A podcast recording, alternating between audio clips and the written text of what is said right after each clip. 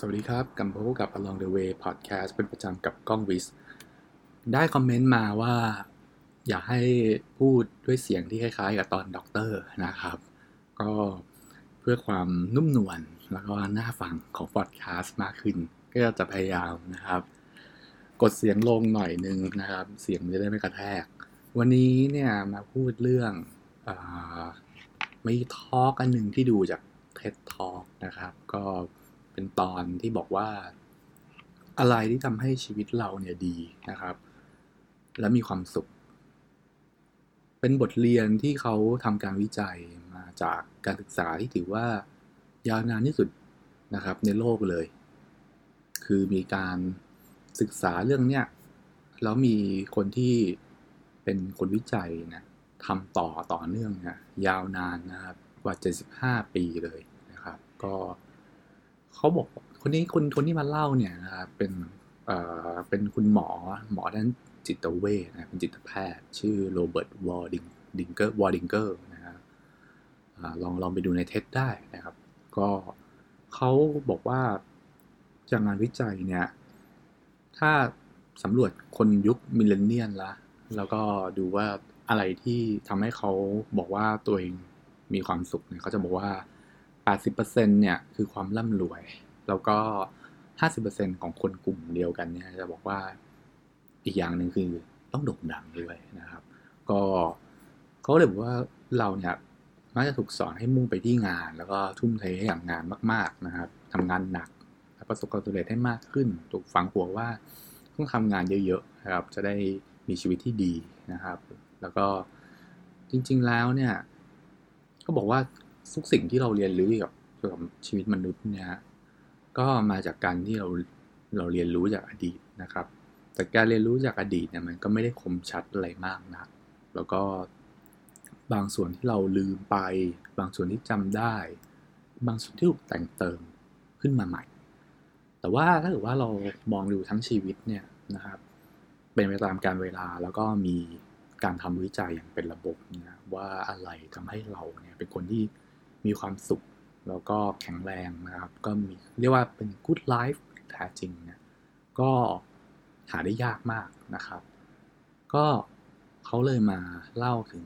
โครงการการศึกษาชีวิตมนุษย์ที่นานที่สุดเท่าที่เคยมีมาในประวัติศาสตร์นะครับ คือ 75 ปี ก็เป็นของมหาวิทยาลัยฮาร์วาร์ดนะครับ ก็สำรวจชีวิตของผู้ชาย 724 คนเกี่ยวกับเรื่องงาน ความเป็นอยู่ สุขภาพนะครับปีแล้วปีเล่ามีการทำวิจัยอย่างเป็นระบบ มีการถามคำถาม ที่สุดท้ายเราก็ไม่รู้ว่าตกลงชีวิตเขาจะเป็นยังไงนะครับ ก็เขาบอกโครงการอย่างเงี้ยเกิดได้ยาก ก็อย่างว่าแหละครับคือทำวิจัยเนี่ยงานวิจัยสักงานหนึ่งเนี่ยสิบปีก็นานมากนะครับส่วนใหญ่ก็บอกล้มเลิกไปสิบปีก็ถือว่าล้มก็ล้มเลิกกันแล้วก็มีกลุ่มตัวอย่างก็ขอออกจากโครงการนะครับบางทีก็ไม่มีเงินมา สนับสนุนโครงการต่อไป หรือบางทีคนที่วิจัยก็ไม่ได้สนใจที่จะศึกษาต่อ ก็หรือบางทีคนที่วิจัยก็เสียชีวิตไปแล้วก็ไม่ได้มีใครมาสานต่อโครงการ แต่ว่าโครงการนี้เป็นโครงการโครงการที่เรียกว่านักวิจัยเนี่ยสนใจแล้วก็สานต่อโครงการกันรุ่นต่อรุ่นนะครับแล้วก็รอดโครงการนี้ก็รอดมาได้ แล้วก็มีกลุ่มตัวอย่างนะครับราวๆ60 คนจาก 724 คนที่ยังอยู่ยังมีชีวิตอยู่ แล้วก็ยังอยู่ในโครงการนี้ แล้วตอนนี้อายุราวประมาณ 90 ปีนะครับแล้วก็ตอนนี้เขาก็เริ่มศึกษาลูกหลานของคนเหล่านี้ ซึ่งมีกว่า 2,000 ชีวิต แล้วก็คนที่เล่าเนี่ยคุณหมอโรเบิร์ตเบอร์เบิร์ตเนี่ยก็เป็นหัวหน้าคณะวิจัยนะรุ่นที่ 4 ของโครงการ คือเขามีการศึกษาตั้งแต่ปี 1938 นานมากนะครับ 75 ปีแล้วนะครับในการติดตามชีวิตของคนนะครับสองกลุ่ม กลุ่มแรกกลุ่มที่เรียนอยู่ในมหาวิทยาลัยฮาร์วาร์ดนะฮะแล้วก็ช่วงสงครามโลกครั้งที่สองแล้วก็กลุ่มถัดมาเป็นกลุ่มที่เป็นกลุ่มเด็กชายนะครับจากชุมชนที่ครอบครัวมีปัญหาด้อยโอกาสนะครับในย่านบอสตันแล้วก็พวกพวกเขาเนี่ยถูกเข้าโครงการพอเข้าโครงการเข้าร่วมโครงการเนี่ยก็จะถูกสัมภาษณ์ตรวจร่างกายนะครับไปที่บ้านแล้วก็สัมภาษณ์พ่อแม่เขาย่างพวกเขาเนี่ยเติบโตเป็นผู้ใหญ่ ก็มีชีวิตที่แตกต่างกันไปนะครับ มีทั้งการไปเป็นคนไปเป็นพนักงานโรงงาน เป็นทนายความนะเป็นช่างปูนเป็นหมอนะครับ แล้วก็มีหนึ่งคนเป็นประธานาธิบดีของสหรัฐอเมริกาด้วยนะ แต่เขาไม่บอกว่าเป็นใคร บางคนติดสุราเรื้อรังบางคนเป็นจิตเภทนะครับ ก็เขาบอกว่า คนก่อตั้งโครงงานคงไม่คิดฝันว่า 75 ปีจะมีคน มันจะอยู่รอดมาจนถึงอีก 75 ปีต่อมา ได้นะครับ หรือบางทีคนในนั้นก็บอกว่าเฮ้ยทำไมอยากศึกษาชีวิตผมนักชีวิตผมมันก็ไม่ได้น่าสนใจขนาดนั้นนะครับ ก็ทีนี้เนี่ยเขาก็เรียนรู้อะไรจากบทเรียนเหล่านั้นนะครับ จากข้อมูลเหล่านั้นที่ได้จากกลุ่มตัวอย่างนะฮะก็เขาบอกว่า บทเรียนที่ชัดเจนที่สุด ที่ทำให้เรามีชีวิตที่ดีเนี่ยจากการศึกษากว่า 75 ปีเนี่ยไม่ใช่ความร่ำรวย ไม่ใช่ความโด่งดัง ไม่ใช่การทำงานหนักครับพวกนั้นไม่ได้ไม่ได้ชัดเจนอะไรเลยนะครับที่ชัดเจนคือว่าความสัมพันธ์ที่ดีย้ำอีกทีนะครับ ความสัมพันธ์ที่ดีจะทำให้เรามีความสุขและแข็งแรงมากขึ้น จบครับนะครับ เรื่องนี้เลย แล้วเขาก็เลยได้ข้อคิด 3 อย่าง 3 ข้อนะครับ เกี่ยวกับความสัมพันธ์ ข้อแรกคือว่าความสัมพันธ์ทางสังคมเนี่ยมีประโยชน์กับเรามากจริงนะครับ ก็คนที่โดดเดี่ยวนะครับ รู้สึกลนลี่ รู้สึกแบบว่า เหมือนอยู่คนเดียวเนี่ยนะก็จะมีชีวิตที่สั้นลงนะครับแทบจะเรียกว่าความโดดเดี่ยวเนี่ยฆ่าเราทุกวันได้เลยนะครับ คนที่มีความสัมพันธ์ที่ดีกับครอบครัวนะครับ กับเพื่อนกับความสังคมเขาอยู่เนี่ย ก็จะมีสุขภาพนะครับที่ดีมีความสุขแล้วก็อายุยืนกว่าคนที่ มีความสัมพันธ์ที่ที่ที่ไม่ค่อยดี เพราะความสัมพันธ์ที่ไม่ดีนะแล้วก็ประสบการณ์ที่อยู่อย่างโดดเดี่ยวเนี่ย ถือว่าเป็นพิษเลยทีเดียวนะครับ ก็ คนที่นะครับถูกโดดเดี่ยว ในความหมายนี้คือ หมายความว่าโดดเดี่ยวจากที่เขารู้สึกว่าเขาควรจะเป็น เพราะบางคนเนี่ยอาจจะชอบความโดดเดี่ยวนะครับ แต่ว่ามันก็จะมีระดับอยู่แหละว่า โดดเดี่ยวประมาณไหนนะครับคนเราคง ไม่ได้เขาเรียกว่าแยกไปจากโลกจากคนอื่นได้อย่างเด็ดขาดหรอก แต่ว่าดีกีความโดดเดี่ยวของแต่ละคนเนี่ยไม่เท่ากันนะครับ ก็คือถ้าเขารู้สึกว่าเขาโดดเดี่ยวมากกว่าที่เขาควรจะเป็นเนี่ยเขาจะไม่มีความสุขก็สุขภาพก็จะเริ่มเสื่อมโทรมนะครับ ตั้งแต่ช่วงกลางชีวิต สมองก็จะเสื่อมเร็วกว่า อายุก็จะสั้นกว่านะครับ แล้วเขาบอกว่าความจริงที่แสนเศร้าคือว่า จากการสำรวจนี้ไม่ว่าจะตอนไหนก็ตามชาวอเมริกันนะครับวันมากกว่าหนึ่งในห้าเนี่ยเขาบอกว่าตัวเองเนี่ยโดดเดี่ยวนะครับก็ข้อคิดนะครับที่สองก็คือไม่ใช่แค่จำนวนเพื่อนที่มีนะเขาบอกว่า สิ่งสำคัญคือคุณภาพของความสัมพันธ์ คือบางทีอาจจะมีเพื่อนเยอะนะครับแต่ความสัมพันธ์เนี่ยไม่ดี หรืออาจจะมีชีวิตคู่ที่ความสัมพันธ์เนี่ยเป็นความสัมพันธ์ที่แย่นะครับ ซึ่ง แบบนี้เป็นพิษมีผลเสียสุขภาพนะครับ ยิ่งกว่าการหย่าร้างสิ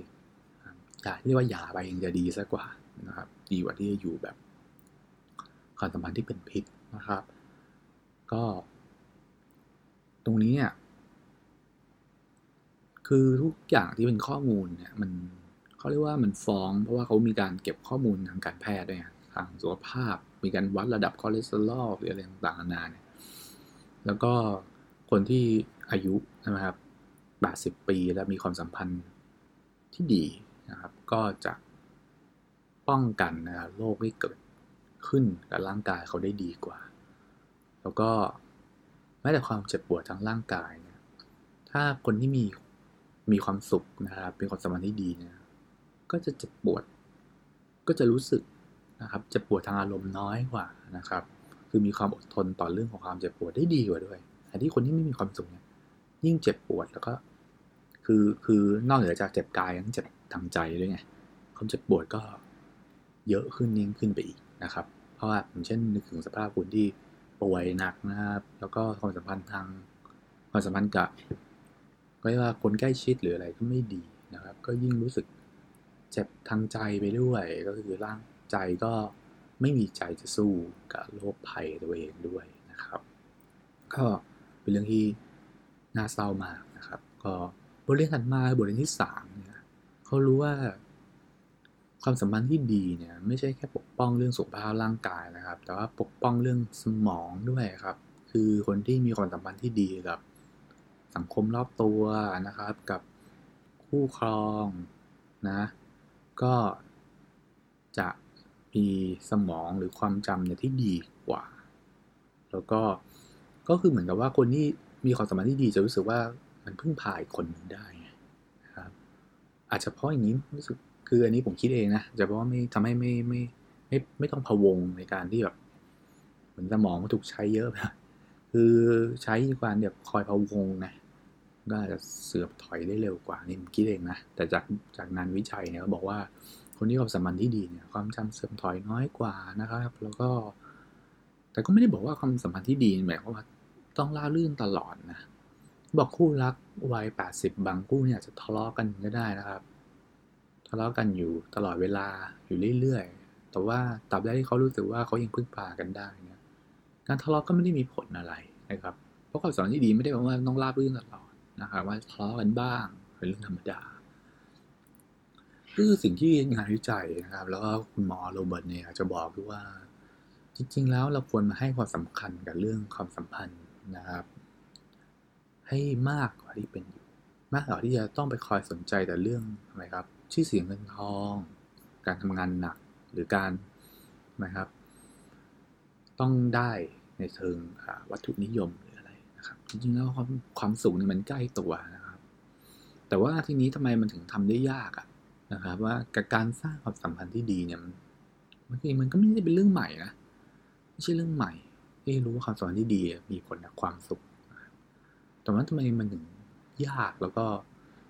ถูกลืมง่ายๆนะครับ เพราะว่าก็เพราะว่าเราเป็นมนุษย์มนุษย์ชอบหาทางออกที่ง่ายและเร็ว อะไรที่ได้มาง่าย หามาได้นะครับ รู้สึกว่าชีวิตดี ขึ้นนะมันก็ทำก็เลือกเงินง่ายๆนะครับแป๊บเดียวรวยรวยแล้วก็รู้สึกว่าสำเร็จนะครับทำต่อไปนะครับ มีบ้านใหญ่โตมีรถสวยงาม มันง่ายกว่าแต่ความสัมพันธ์เนี่ยเป็นเรื่องที่ต้องดูแลเรื่องที่ยุ่งยากซับซ้อนนะครับ ก็ไม่ได้น่าดึงสนใจน่าดึงดูด แต่มันจะเป็นสิ่งที่นะครับ ต้องทำไปตลอดชีวิต ไม่มีวันจบสิ้นนะครับ ซึ่งจริงๆแล้วเนี่ย กลุ่มตัวอย่างเนี่ย คือที่มีความสุขหลังเกษียณคือคนที่แบบมีคนที่แบบ อยู่มีคนที่มีเมื่อความสัมพันธ์ที่ดีอยู่รายล้อมรอบตัวตลอดเลย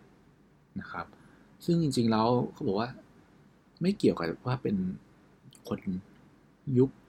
เจเนอเรชันไหนด้วยนะครับ จะเป็นคนวัยชราหรือคนยุคมิลเลนเนียนเนี่ย สิ่งที่มันไม่เปลี่ยนก็คือ ทำไมครับ เรื่องความสัมพันธ์ที่ดีเนี่ยมีผลนะครับ แล้วก็บอกว่าคนที่ประสบความสำเร็จที่สุดเนี่ยก็คือคนที่ทุ่มเทเวลานะครับ ให้กับครอบครัว ให้กับเพื่อน ให้กับสังคมของตัวเองนะครับ ซึ่งจริงๆแล้วเนี่ยตั้งแต่ที่ดูมาเนี่ยนะครับมันไม่ไม่ใช่เรื่อง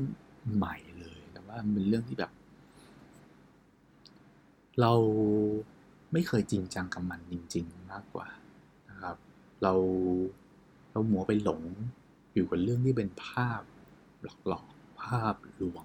นะครับ ก็ถือว่านะครับมาตอกย้ำย้ำเตือนนะครับ กันและกันนะว่าจงดูแลความสัมพันธ์ของคุณให้ดีๆ แล้วก็มันไม่ได้แปลว่าคุณจะต้องยอมอ่อนตามหรือแบบ ทำไงก็ได้เพื่อรักษาความสัมพันธ์นะครับคือความสัมพันธ์นี่มัน มันไม่จำเป็นมันไม่ได้ไม่ใช่เรื่องของปริมาณเป็นเรื่องของคุณภาพนะครับ แล้วก็ถ้าคุณอยู่ในสังคมที่ toxic นะครับ ไม่ดีเลยแบบไม่ไม่แทงกันตลอดนะครับ อย่างเงี้ยก็ fade ตัวออกมาจะดีกว่า ค่อยๆหาทางเฟดตัวออกมา แล้วก็ไปอยู่ในที่ที่เหมาะกับคุณนะครับ แล้วก็ ที่คุณจะมีความสัมพันธ์ที่ดีได้นะครับ สังคมของคุณนะครับหางหรือเลือกเลือกที่จะทำสิ่งที่ทำให้คุณรู้สึกว่าคุณมีเป็นส่วนสำคัญของสังคม สังคมนั้นทำให้คุณมีความสุขได้นะครับจะเห็นว่าบางคนนะครับดาราฮอลลีวูดบางคนก็นะครับไปทำงานในเรียกว่าไปไปนะครับไปทำกิจกรรมการกุศลทำงานการกุศลอะไรเงี้ยว่าอาจารย์รู้สึกว่านั่นทำให้รู้สึกมีคุณค่าครับ มากขึ้น ด้วยซ้ำไป แล้วก็งานวิจัยก็คือ talk อันนี้ก็ปิดท้ายด้วยคำพูดของคุณ Mark Twain Mark Twain นี่เป็นคนที่มีคำคมเยอะนะครับผมก็ยังไม่รู้ว่า Mark Twain นี่ใคร ก็เดี๋ยวผมก็จะไปดูสักหน่อยนะ Mark Twain นี่คือใคร ก็เขาบอกว่าเขาย้อนเขาเขาเขียนบอก Mark Twain เนี่ยย้อนมองย้อนกลับไปในชีวิตตัวเอง แล้วเขียนสิ่งนี้ขึ้นมาว่า ชีวิตคนเราเนี่ยสั้นนักนะครับ จนไม่มีเวลาสำหรับการทะเลาะการขอโทษ อิจฉาริษยาการต่อว่าแล้วมีเวลาเพียงแค่ที่จะรัก ซึ่งจะว่าไปนั้นก็แสนสั้นเช่นกัน